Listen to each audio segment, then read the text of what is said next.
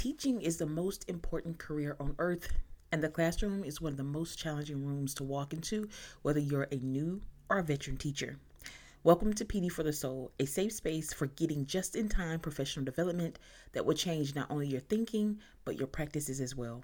I am your host, Lanisha Boone, a former beginning teacher of the year, Rural Schools Leadership Academy member, one of North Carolina's top 25% middle school math teachers, teacher leader in residence for Open Up Resources, and current district math coach. This podcast is an opportunity for me and my network of professionals to plant seeds so that you may bear fruit.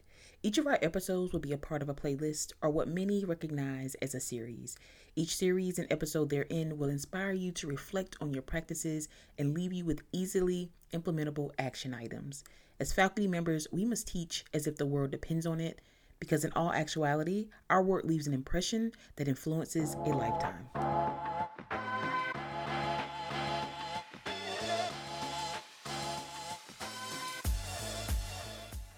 If you don't have the right people around you and you're moving at a million miles per hour, you can lose yourself. This said by Dave Chappelle. This episode is going to be short, sweet, and to the point. And as you listen, I want you to think about how the ideas that I'm about to share with you relate to your own educator lifestyle.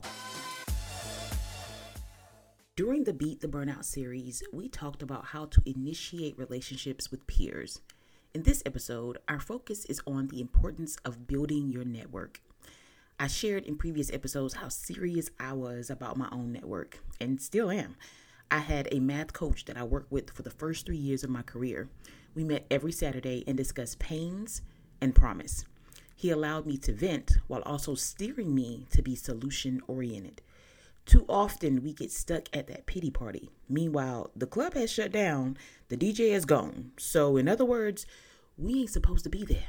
It's time to move on. I also had my mother, who had been in education at every level for more than 20 years. We talked daily.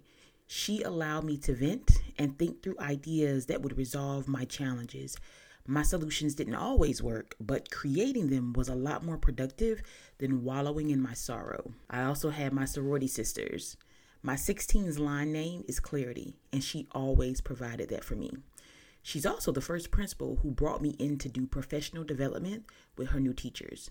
So not only did she support me, she positioned me for who I am today and who I will be tomorrow and beyond. When people say your network is your net worth, they ain't lying. In chapter 3 of Hustle Harder, Hustle Smarter, 50 talks about the importance of having the right people around you. He opens the chapter with a successful entrepreneur's greatest skill is being an astute judge of character. He talks about the streets and how the lowest level in the game is the steerer. They were responsible for directing customers, by far one of the riskiest positions to manage in that type of work because they didn't make much money, had no real investments, and they were on the front line, so to speak. This position had a lot of turnover and had a high risk of being approached by law enforcement, which also meant there was a high probability of them implicating key figures within the organization. Okay, I'm not trying to teach you how to open your own street business, and I don't think 50 is either. But I do want to emphasize that looking at folks' characters can keep you out of a world of trouble. In our profession, we will encounter a variety of people. As a matter of fact, the same few Facebook posts circulate every year just before school starts. You know the vibes. The ones with the series of images and the caption ask teachers to choose which one matches their personality. They talk a little bit about how you are in PD and things like that. Yeah, those. As we encounter these people, we have to know who will take our boat forward and who will be smiling in the back, all while drilling holes. When I Googled the definition of network, I was pleasantly surprised at the first description an arrangement of intersecting horizontal and vertical lines. Reading this really tickled my soul because I immediately thought of the coordinate plane. I imagined the intersection being me or you, and the horizontal lines being those who are on the same level as we are pertaining to skill or mindset. Why? Because we're all side by side, horizontal lines. You got me?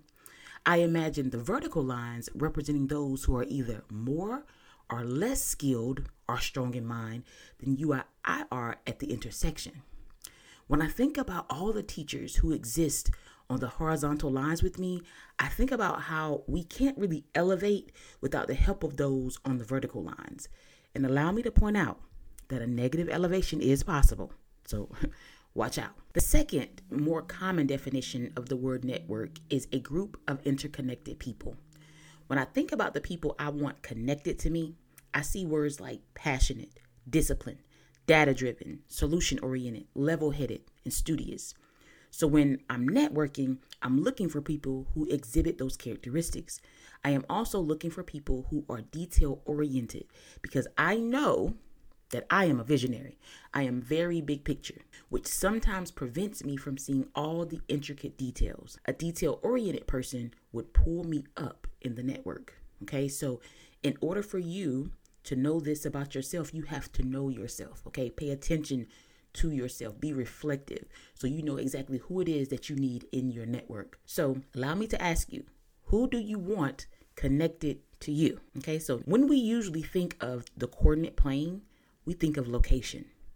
I am challenging all of us to look at the coordinate plane with coordinate being a verb, which is defined as bringing different elements of a complex activity or organization into a relationship that will ensure efficiency or harmony. Allow me to ask you again who do you want connected to you? Who's going to be in your network? Thank you for listening to today's episode of PD for the Soul. Visit the link in the show notes to access resources for your classroom and or your school. Email me to submit inquiries and to express interest in being a guest. And most importantly, subscribe so you never miss the fruit. And as always, you better teach like the world depends on it because it does.